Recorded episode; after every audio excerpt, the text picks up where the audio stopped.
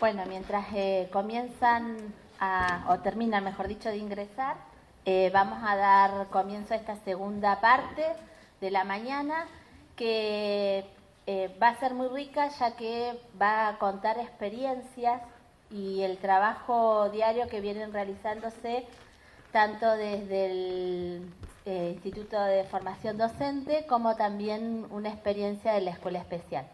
En primer lugar, eh, la profesora Silvana Zurita nos va a hacer un recorrido sobre la trayectoria del profesorado de educación especial desde sus inicios acá en la localidad Zapal, ¿no es cierto?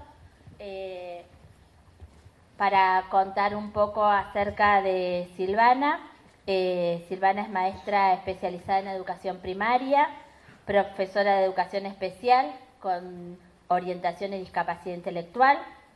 Eh, posee un postítulo en actualización académica en procesos de enseñanza en escuelas situadas en contextos culturales diversos. Está diplomada en filosofía de la liberación y eh, pedagogías de, la diferencia, de las diferencias. Ha sido coordinadora del área de integración de la Escuela Adventista Ramos Mejía, como Así también se ha desempeñado como maestra integradora en nuestra localidad.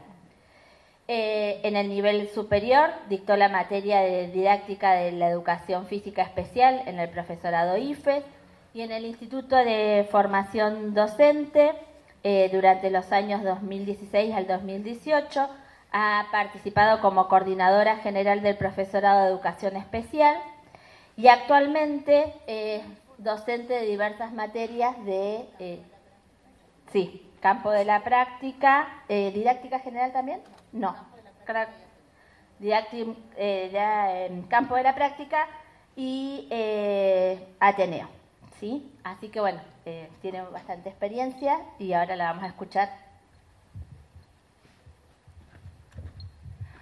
Bueno, muy buenos días a todos y a todas. Me toca eh, explicar un poco cómo surge este profesorado de educación especial en la localidad de Zapala.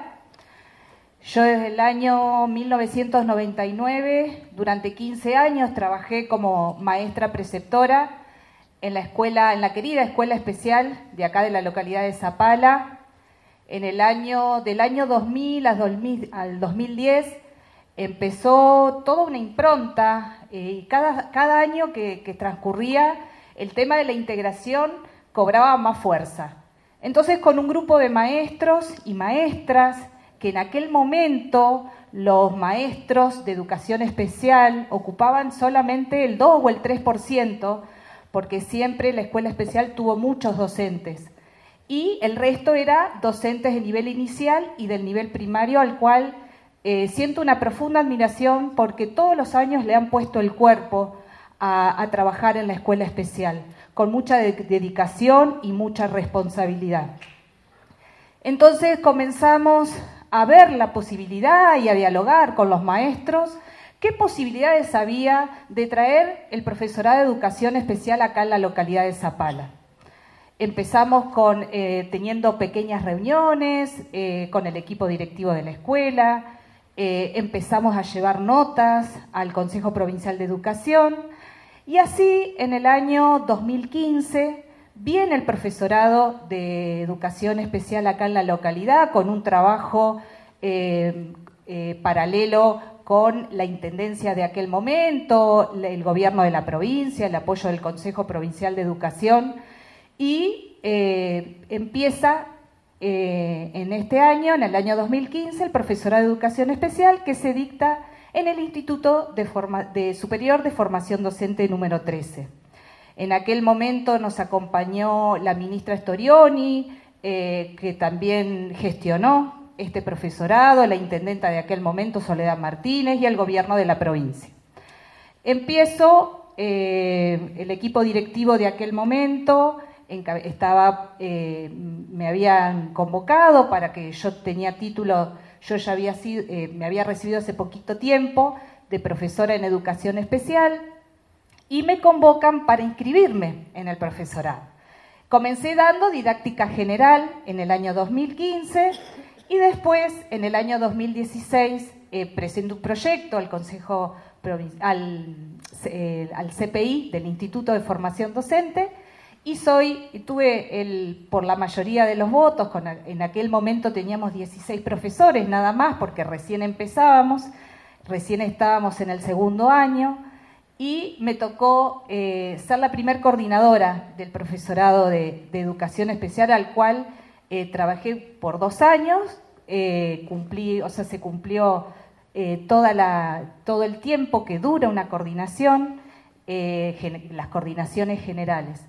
Entonces, eh, con apenas 16 profesores, eh, cuando se inicia este profesorado, eh, nosotros teníamos por tres cortes, 2015, 2016 y 2017.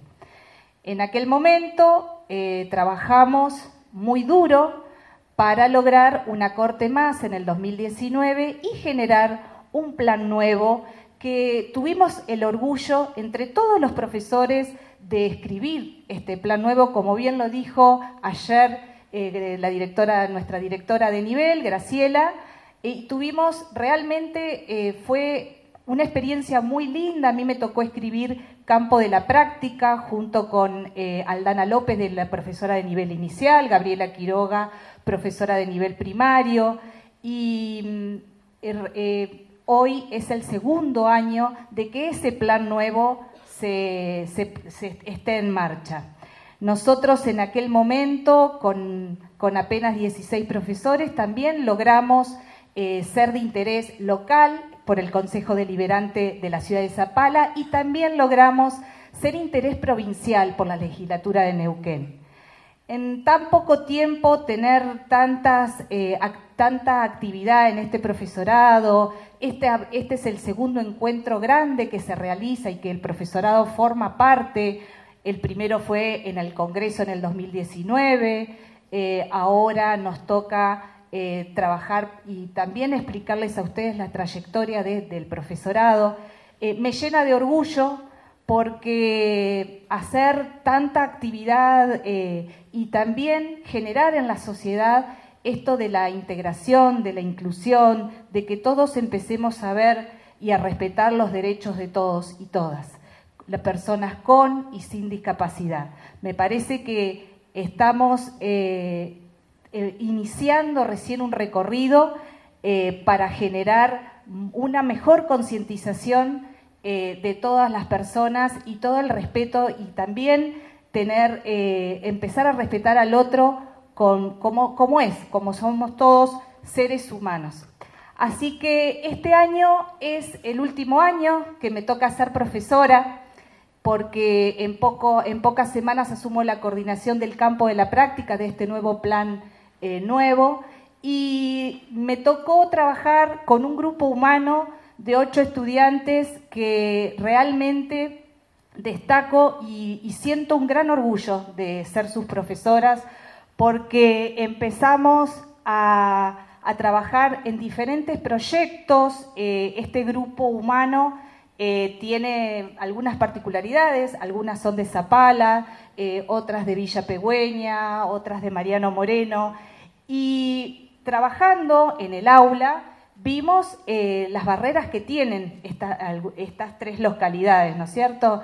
Y comenzamos a trabajar en un proyecto que se llama Derechos, Diseños para Todos, Accesibilidad Educativa como punto de partida. ¿Y cómo nace esto, no? Precisamente por la necesidad de eliminar barreras detectadas como la falta de acceso a la información y comunicación que impiden la autonomía y participación plena y efectiva en la sociedad. Eh, mejorar también la, la legibilidad y autonomía en la ciudad para abordar la accesibilidad de todas las personas en cuanto a la información y a la comunicación. Y acá voy a darle la palabra a las chicas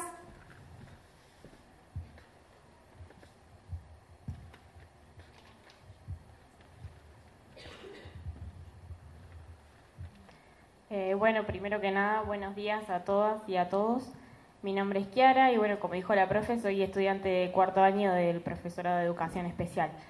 En pantalla podemos ver algunas de las cartas eh, y menús que pensamos para este diseño, eh, para este proyecto que presentamos en tres localidades, como ya explicaba la profesora. El proyecto buscaba accesibilidad en cartelería, en cartelería de la localidad, en todos los espacios públicos y urbanos que recorremos cotidianamente y también en las cartas de distintos locales y comercios gastronómicos eh, se implementó imágenes a color, braille, em, información escrita también.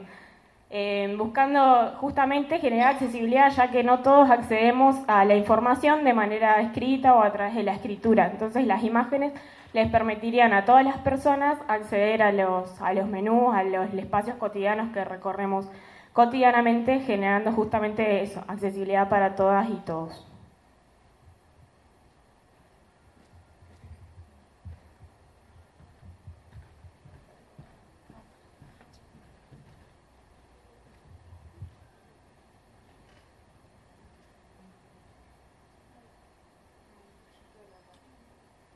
Se presentó en la ciudad de Zapala, eh, en el Consejo Deliberante, digamos, para que sea eh, de interés legislativo, para que sea sancionado de interés legislativo.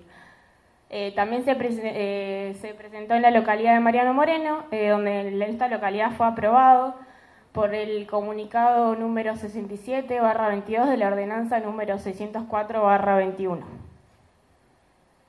Y también se presentó, no, no menos importante, en la localidad de Villa Pegüeña, que es un punto turístico que recibe turismo nacional e internacional y, bueno, por supuesto, local.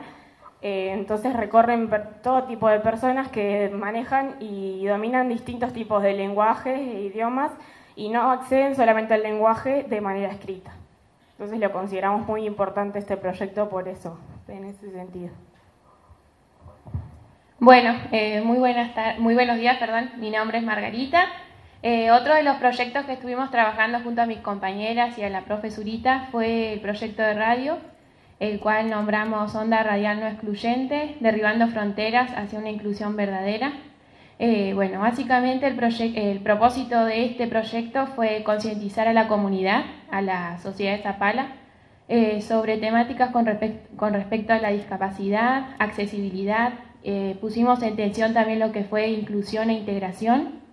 Eh, también nos pareció importante, ¿no? como es nuestro último año de carrera, compartir con cada uno de ellos eh, todos los aprendizajes que fuimos construyendo durante estos cuatro años de carrera.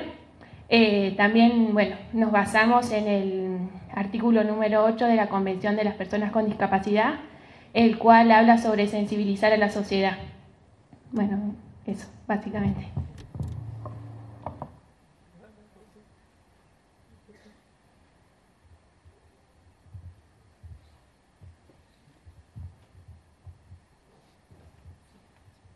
Bueno, como segunda parte la, van a presentar el proyecto de investigación Diseño Universal de Aprendizaje para las Escuelas Primarias de Zapala.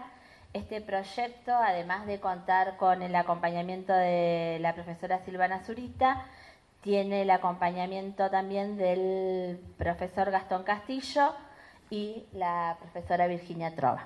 ¿sí? Eh, bueno, y las estudiantes de cuarto año también. ¿sí? Que les pedimos disculpas, no las presentamos a todas, este, así que por ahí después cada una va a ir diciendo su nombre. Bueno, para contarles un poco acerca de la trayectoria de estos docentes, que permiso, les pido acá. Eh, les cuento que el profesor en historia, Gastón Castillo, eh, es también profesor en ciencias políticas, y tiene un postítulo en aprendizajes con en el aula y en diversidad de la Fundación Tierra. Eh, sí, Tierra. Este, tiene formación docente de las materias de historia política, educación argentina y ciencias sociales y, y da clases en didáctica de segundo año del profesorado de educación especial. Integra el proyecto de extensión de radio socioeducativa El Sorsal y actualmente forma parte del proyecto DUA para escuela primaria, que es de lo que nos van a, contar un poquito ahora. Y da clases también en otros lugares, como por ejemplo en educación en contexto de privación de la libertad. ¿sí? Y Virginia, eh, que bueno, es licenciada en filosofía y profesora en filosofía, la verdad tiene una extensa carrera, un montón de... Se hizo bastante difícil poder resumir un poco su, su trayectoria, eh, pero bueno, actualmente se desempeña como docente en el nivel superior, eh, como secretaría en la Secretaría de Investigación del Instituto Superior de Formación número 13 y en el taller de metodología de la investigación. Eh, también es profe del nivel medio y eh, jefa del departamento del área de psicopedagogía del nivel medio. También es investigadora, porque es docente, investigadora, eh, ha hecho ponencias y, y presentado escritos. Bueno, como investigadora participa de numerosas actividades, pudiéndose destacar el proyecto de investigación número 139, experiencias filosóficas, prácticas de enseñanza de la filosofía en el nivel medio de la provincia del Nauquén y, discúlpenme, ya voy a encontrar, era, era extenso el, eh, pero para que sepan todo lo que ha estudiado. Eh, ha sido convocada a proyectos de investigación en Instituto Superior eh, Docente, Formación Docente, es co-coordinadora del equipo provincial de investigación para estudio nacional, el campo de la práctica en la formación docente, también es tutora de estudiantes en las Olimpiadas de Filosofía, ¿sí? y fundadora, tallerista del Centro de Filosofía y Prácticas Filosóficas Rizoma tiene una amplia experiencia. Sí. ¿Quién comienza? Muy buenos días a todos. Eh, bueno, en primer lugar, comentar cómo surgió la idea de, este proyecto, eh, que surgió el año pasado. Desde el año pasado venimos como gestionándolo.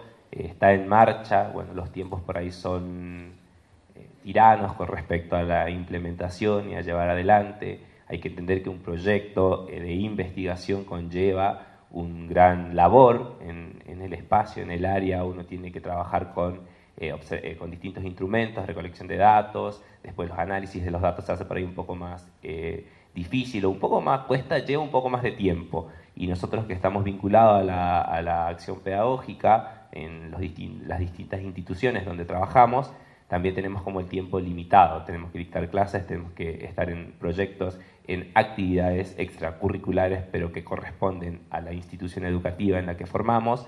Entonces, por ahí eh, debemos dividir los tiempos y, eh, bueno, se hace un proyecto por ahí un poco extenso. En primer lugar, el proyecto se pensó en nueve meses, así que, bueno, tratamos de, enmarcarnos en ese tiempo, pero, bueno, eh, lo, vamos, lo vamos acomodando y lo vamos conversando. ¿Cómo surge la idea? El año pasado conformamos un grupo de tres profesores. Eh, cabe nombrar que estaba la profesora Silvana Zurita en el campo de la práctica, en residencia. Estaba yo en lo que es eh, la parte de investigación, investigación en educación especial.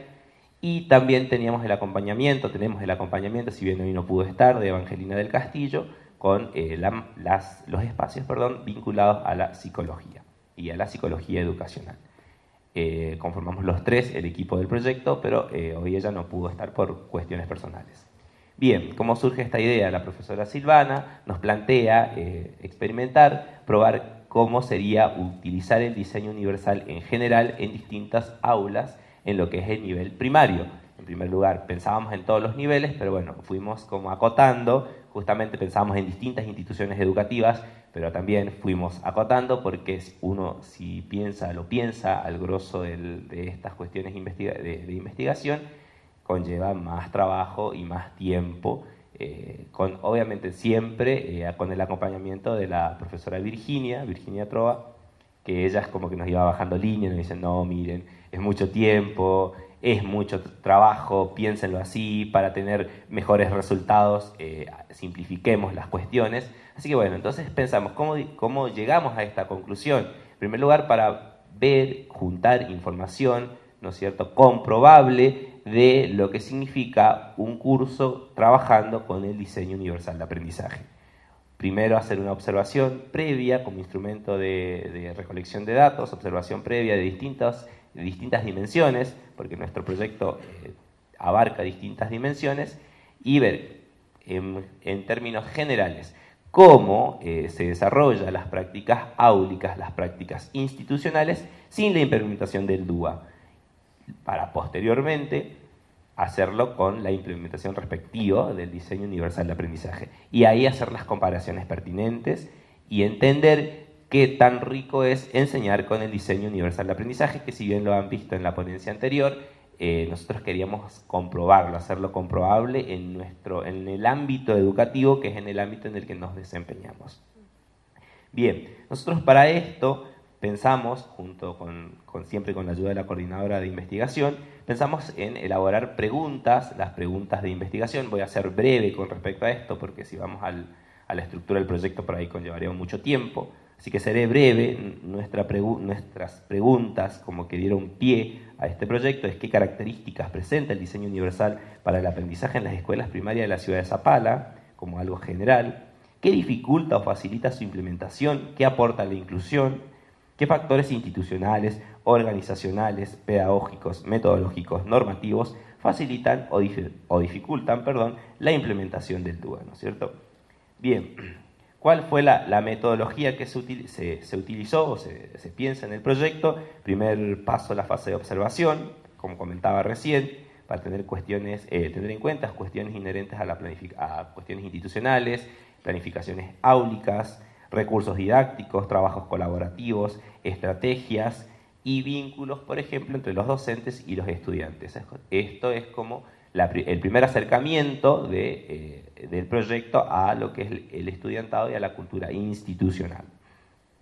Muy bien, seguidamente tenía una, la siguiente fase, que es analizar cada uno de estos datos. Se preparan, ¿no es cierto?, eh, matrices de, análisis o unidades de análisis, perdón, donde cada, cada parte analizada, una planificación, una observación en el aula, una observación o un análisis del proyecto eh, institucional, análisis, análisis y observación de la cultura institucional, todas esas cuestiones con entrevistas a directivos, entrevistas a docentes, que cada una de ellas lleva un instrumento de análisis. Ese instrumento se tiene que después eh, catalogar, organizar y luego da un resultado. Lo mismo se hace en la posterior implementación del, del DUA.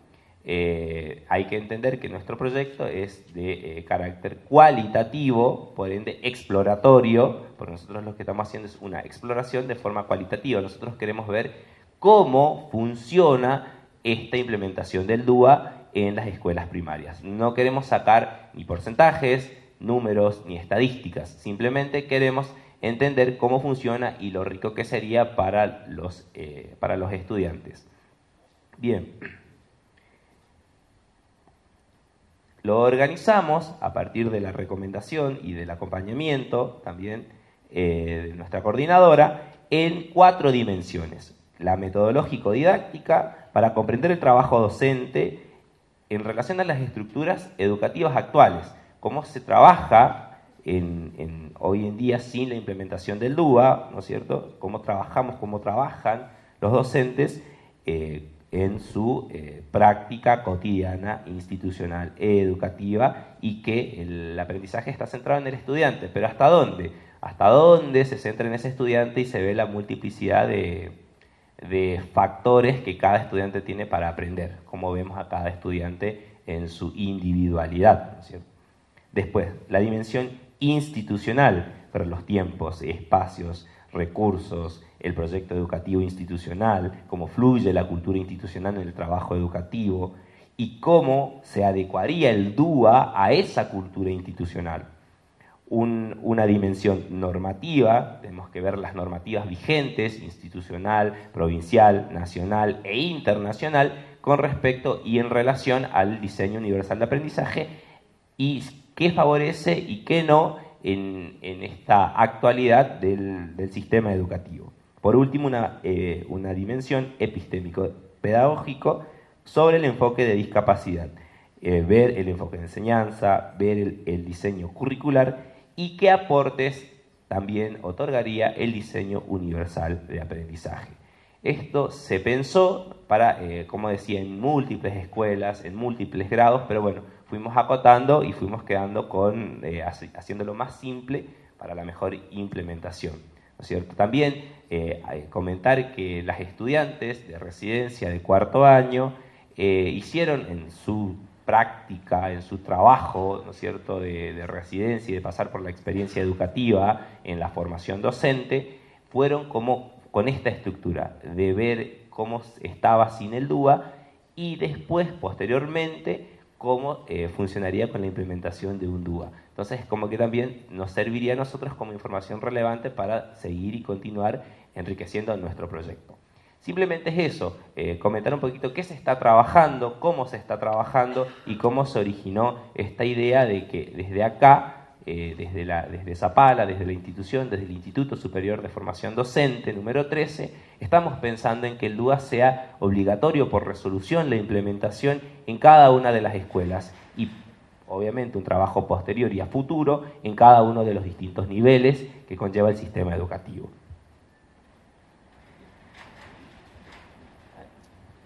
Bueno, eh, sí, por ahí la insistencia, claro, la insistencia de, achicar por ahí el, campo era justamente porque es muy compleja las miradas y las dimensiones que tenía el proyecto, entonces había que eh, por ahí probarlo en un solo grado, en una sola escuela, era, mejor que ampliarla mucho porque es mucho trabajo. Eh, bueno, yo primero agradezco la invitación de los profes. Y aprovecho también por ahí hablar de un poco de la investigación en torno a discapacidad desde los institutos de formación docente, ¿no? que esa es mi tarea eh, dentro de, del IFD 13.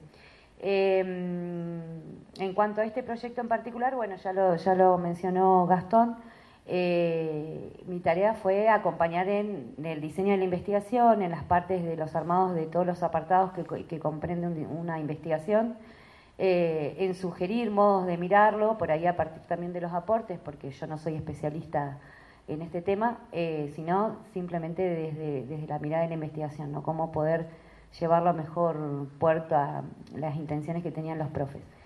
Eh, pero sí aprovecho este lugar para hablar de la necesidad de desarrollar investigaciones dentro de los institutos de formación docente con respecto a la discapacidad en nuestro instituto se han desarrollado otras investigaciones, yo hoy tomé nota y me las escribí porque no me, capaz que no me acordaban los nombres, pero eh, se pensó en un estudio de caso comparativo de atención temprana de la Escuela eh, Yuyay y eh, de Zapala y Mi Mañana de Plaza Winkul hace unos años, ¿no? estos son algunos de los últimos.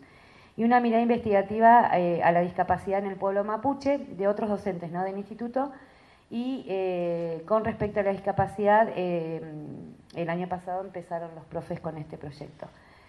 Eh, en general, la investigación dentro de los institutos es un, eh, no es algo que, fluye ¿no? Con, mucha, con mucha facilidad. Por lo mismo que comprende la investigación, ¿no? que, es, eh, que es el tiempo, los saberes que hay que gestionar y que hay que construir alrededor de una investigación, las cuestiones técnicas de la investigación que también eh, hay que desarrollarlas, pero sí creo que lo que posibilita sobre todo la investigación dentro de los institutos de formación docente y de los niveles superiores, contrario por ahí a lo que pasa en la universidad, ¿no? que por ahí se generan investigaciones para acumular conocimiento teórico, la investigación está pensada para incidir en las prácticas docentes ¿sí? y incidir en la práctica educativa.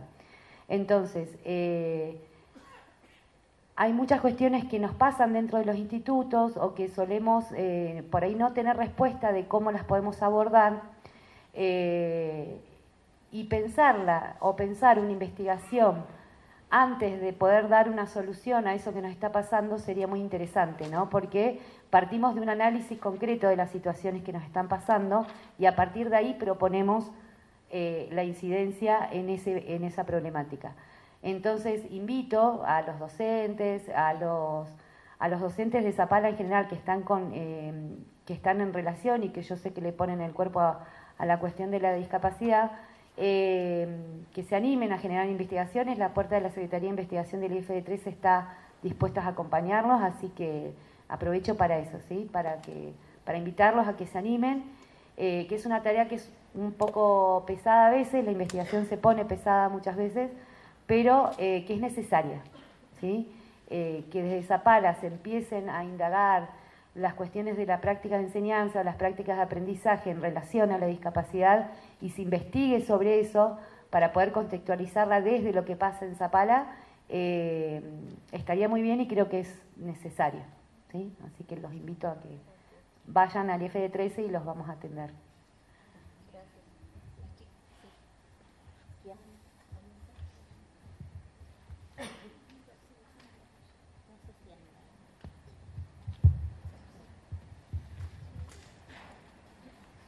Bueno, ¿se escucha? Sí.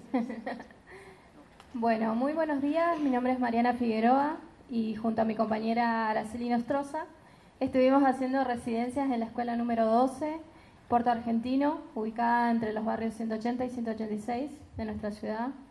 Eh, nuestras residencias estuvieron, em, estuvimos trabajando con estudiantes de primer y segundo grado eh, como, cultura, como la cultura institucional de la escuela, podemos contar que trabaja mucho con la familia.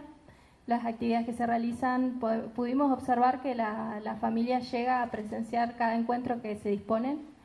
Eh, llegan estudiantes de varios sectores de la localidad y también observamos que tienen mucho interés en cuanto a las propuestas que realiza la municipalidad en cuanto a cualquier eh, actividad que se realiza acá en el cine.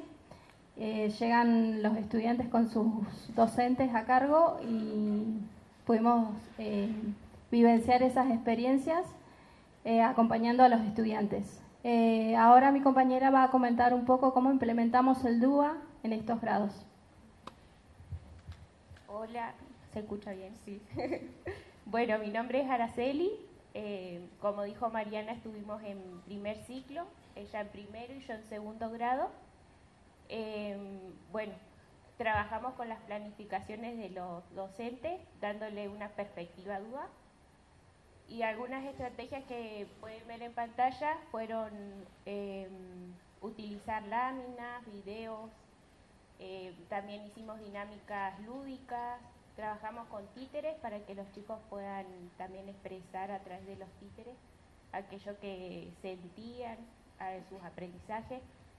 Em, ¿No se escucha? Díganme si no se escucha.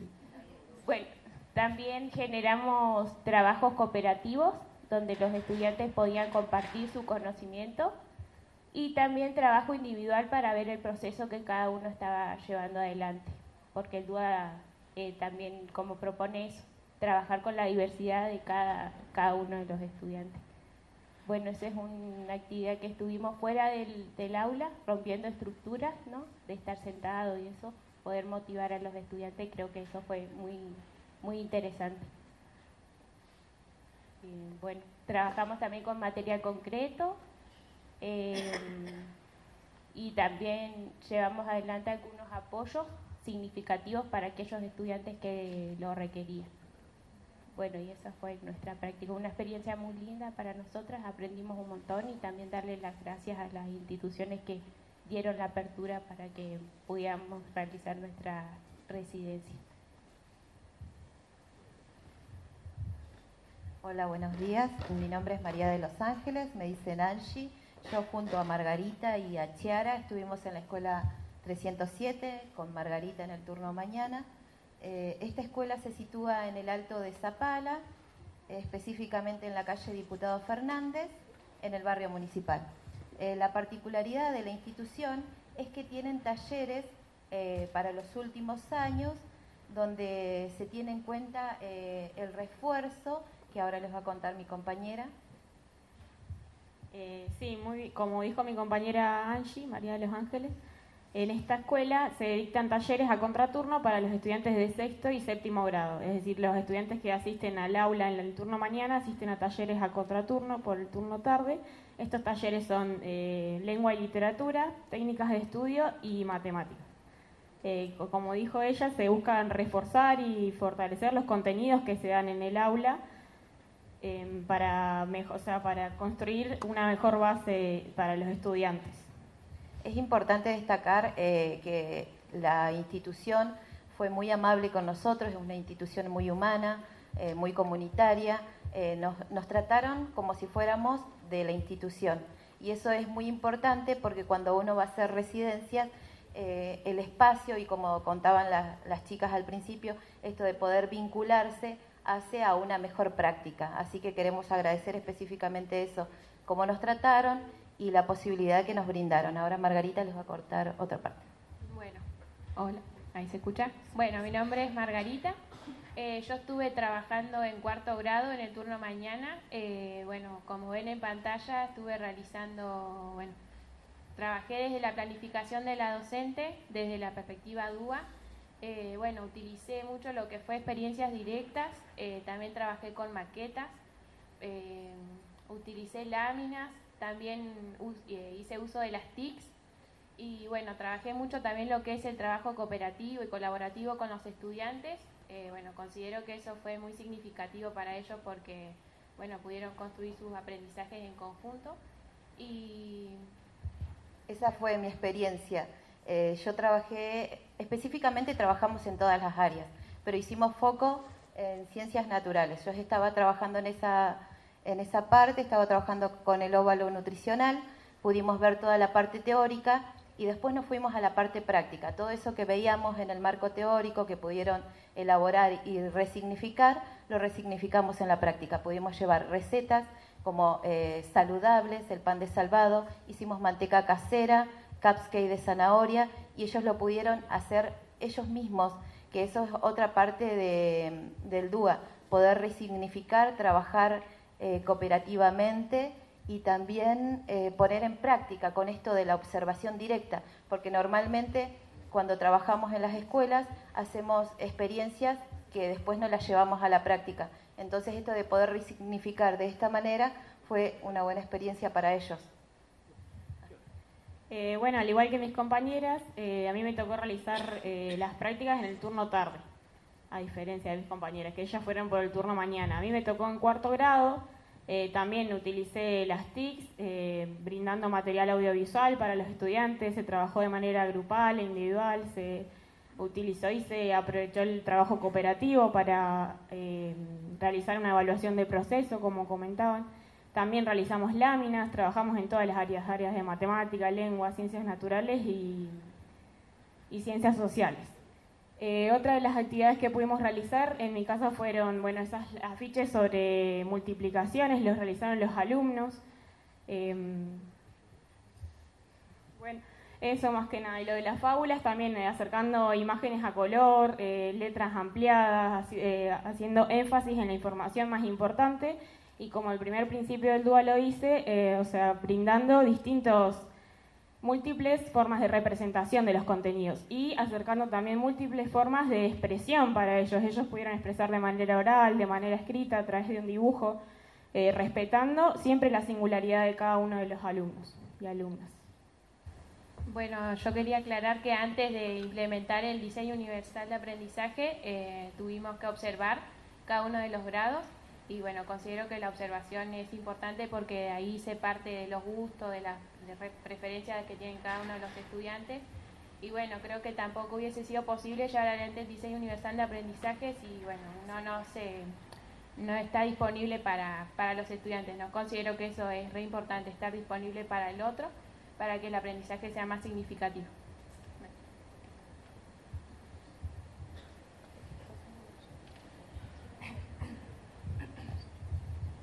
Hola, ¿se escucha?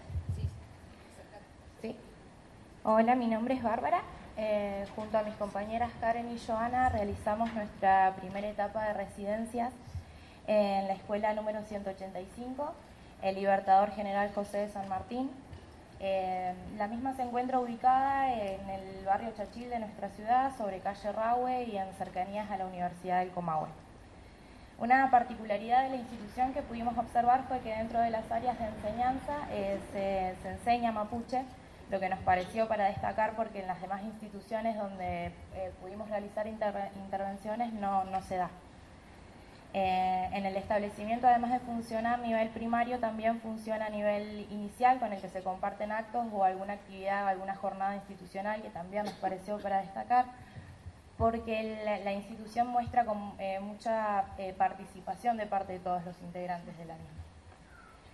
Eh, eh, dentro de las rutinas diarias eh, se puede ver en el momento del inicio y al momento de la salida la escucha atenta y la participación tanto del equipo directivo como de los auxiliares, docentes y estudiantes eh, participando y dialogando y eso nos parece muy significativo para la forma en la que se vinculan dentro de la institución justamente, que es una parte de la observación que pudimos hacer.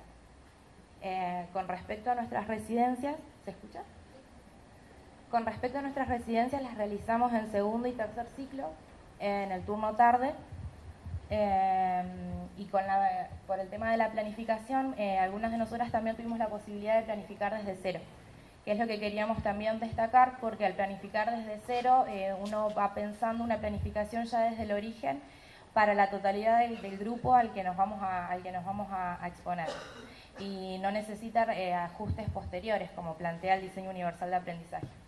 Entonces, por, esto también queríamos agradecer al equipo directivo y a los docentes por la apertura que nos dieron y por, y por permitirnos eh, llevar adelante nuestras prácticas y nuestras experiencias propias en, en la etapa de residencias que creo que fue muy significativa y la disfrutamos muchísimo.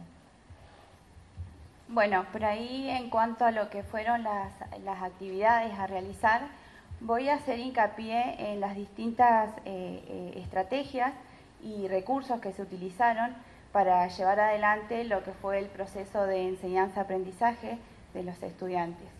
Eh, por ahí, bueno, en cuanto a estrategias, eh, lo que se utilizó fueron primero que nada las ideas previas eh, que tenían los estudiantes acerca de algún tema que íbamos a desarrollar.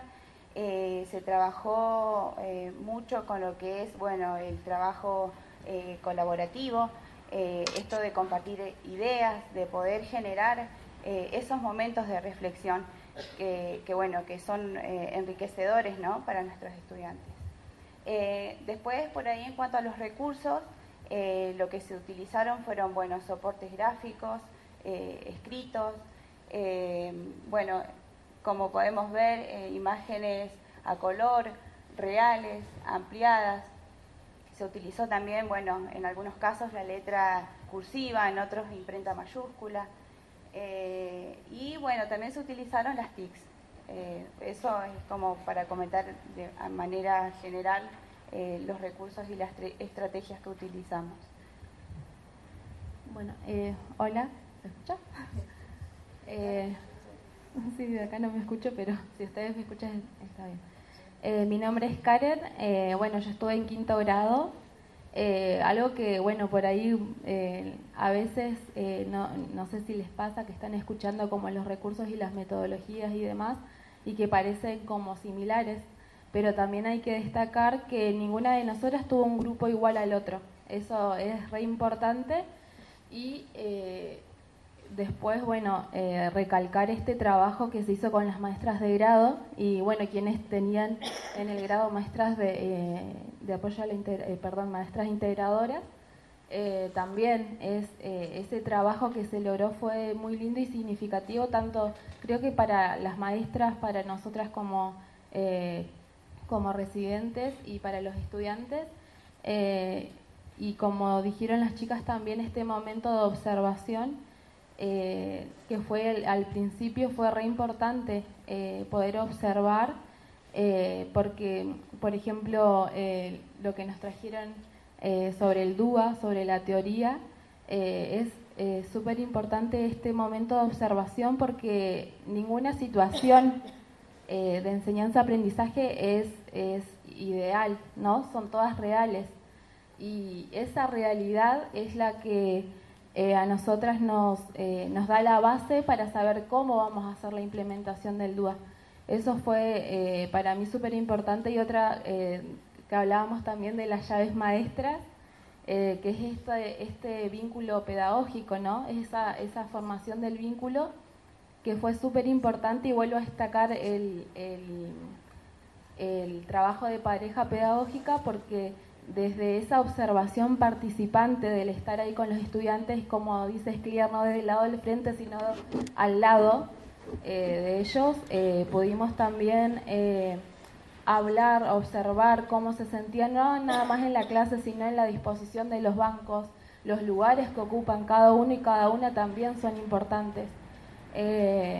también en cuanto a las disposiciones de los bancos, eh, siempre eh, trabajamos en cuanto, no sé, a la actividad a realizar, eh, trabajamos de distintas formas, en grupos, semicírculos, sentados en el piso, fuera del aula, que como también dijeron las chicas, y todo eso vimos que influye un montón en el aprendizaje de los estudiantes. Y ahora me estoy acordando que hablando con, con los chicos y con las chicas, ellos decían como no, matemática o no, eh, no me gustan naturales. Y cómo eh, esto no en el principio de lo que es la de trabajar con la implicación, con la motivación y mantener esa motivación, quizás esa materia o algo que no les gusta, se les presentaba de una forma interesante que a ellos eh, los movía, ¿no? Esa, esa motivación y que es, un, es constante, no es como que una vez los motivamos eh, o les llamamos la atención con algún recurso, con algún apoyo, es, es constante, es todo el tiempo. Eh, por ahí suena como más fácil decirlo, ¿no? El, implementar el DUA en las escuelas, pero si vamos al, al, caso, digamos, ningún proceso de enseñanza y ningún proceso de aprendizaje es fácil, es, es complejo. También tener en cuenta que cada estudiante tiene una configuración familiar particular, eh, su personalidad, eh, y también otra de las cosas que, con las que hemos eh, trabajado transversalmente o implícitamente en el DUA, que también es lo que trae el DUA, es como romper con esa dicotomía de estudiantes con discapacidad y estudiantes sin discapacidad, sino hablar de los estudiantes y las estudiantes eh, en general y cómo son ellos cada uno. Eh, y es algo en lo que seguimos trabajando, ¿no? Porque no, no está nada como aprendido totalmente, no somos nosotras expertas en, en el tema, pero sí, como dijo Maggie, eh, es esto de implicarse uno, de, de estar disponibles para hacerlo. Y bueno, nada, eso. Bueno, por ahí un poco como para acotar a lo que dijiste, esto de, la importancia ¿no? de trabajar con, como pareja pedagógica. Eh, nosotras desde nuestra experiencia eh, pudimos eh, comprobar que la importancia, ¿no? esto de, de, ser un trabajo enriquecedor, generador de cambios, pero no solamente para nosotras y, la docente de grado, sino también eh, para los estudiantes ¿no? en su proceso de enseñanza, aprendizaje. Y, esto de decir, bueno, eh, también por ahí eh, trabajarlo de forma articulada, responsable, con nuestro par pedagógico y también con toda la comunidad educativa. Comunidad educativa que implica no solamente los estudiantes, y los docentes, sino también involucrar y hacer parte a la familia. Eh, eso es muy importante. Respecto a eso, eh, también eh, la experiencia también que me llevo es este posicionamiento y la forma en que nos acercamos a los demás, ya sean estudiantes, sean colegas o futuros colegas en nuestro caso, cómo nos acercamos y esto de crear puentes, ¿no? Como hemos hablado en, en varios espacios, eh, de crear puentes, como por ejemplo en, ninguna de nosotras creo que fue con la intención de corregir una planificación, de juzgar como buena o mala, de eso no se trata, siempre es, eh, incluso este congreso, ¿no? No se trata por ahí de juzgar buena o mala una posición, eh, el poder crear puentes y intercambio de conocimientos, de herramientas, así como Claro, quizás nosotras desde nuestra experiencia también ayudamos al aseño y la aseño, bueno, un montón, los estudiantes y las estudiantes a nosotras. Eh, creo que de, ese de eso se trata como profesionales también esa eh, humildad, vamos a decir, para tanto para enseñar como para seguir aprendiendo, porque como dije recién, o sea, nunca dejamos de aprender.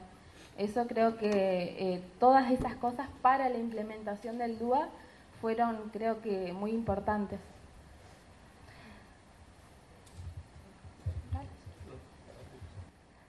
Bueno, y en lo personal eh, quiero felicitar nuevamente a este grupo humano maravilloso. Quiero agradecer a mis compañeros de Radio El Sorsal por habernos permitido implementar el proyecto, al Consejo Deliberante de Mariano Moreno y de Villa Pegüeña por el incentivo, también a Evangelina del Castillo, Gastón Castillo y Virginia Trova por eh, acompañarme en este proyecto, pero también para incentivarme a seguir trabajando, para generar más proyectos para la localidad de Zapala y generar políticas públicas es, eh, es nuestro objetivo.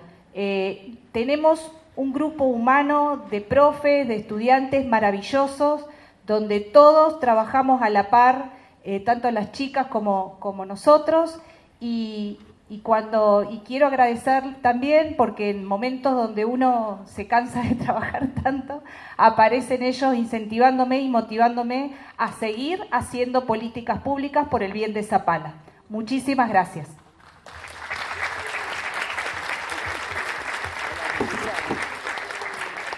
Y bueno, quedar con una frase de cierre, con un autor que se trabaja mucho con respecto a lo que es el diseño universal de aprendizaje, eh, el autor es López Melero, quedar con la frase de, que hay que construir la ética profesional.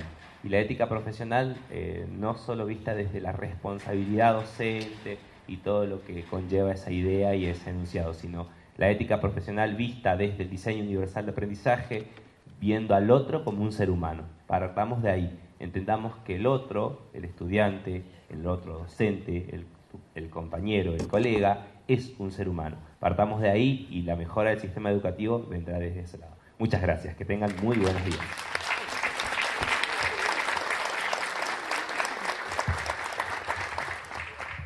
Bueno, eh, le vamos a pedir que se retire.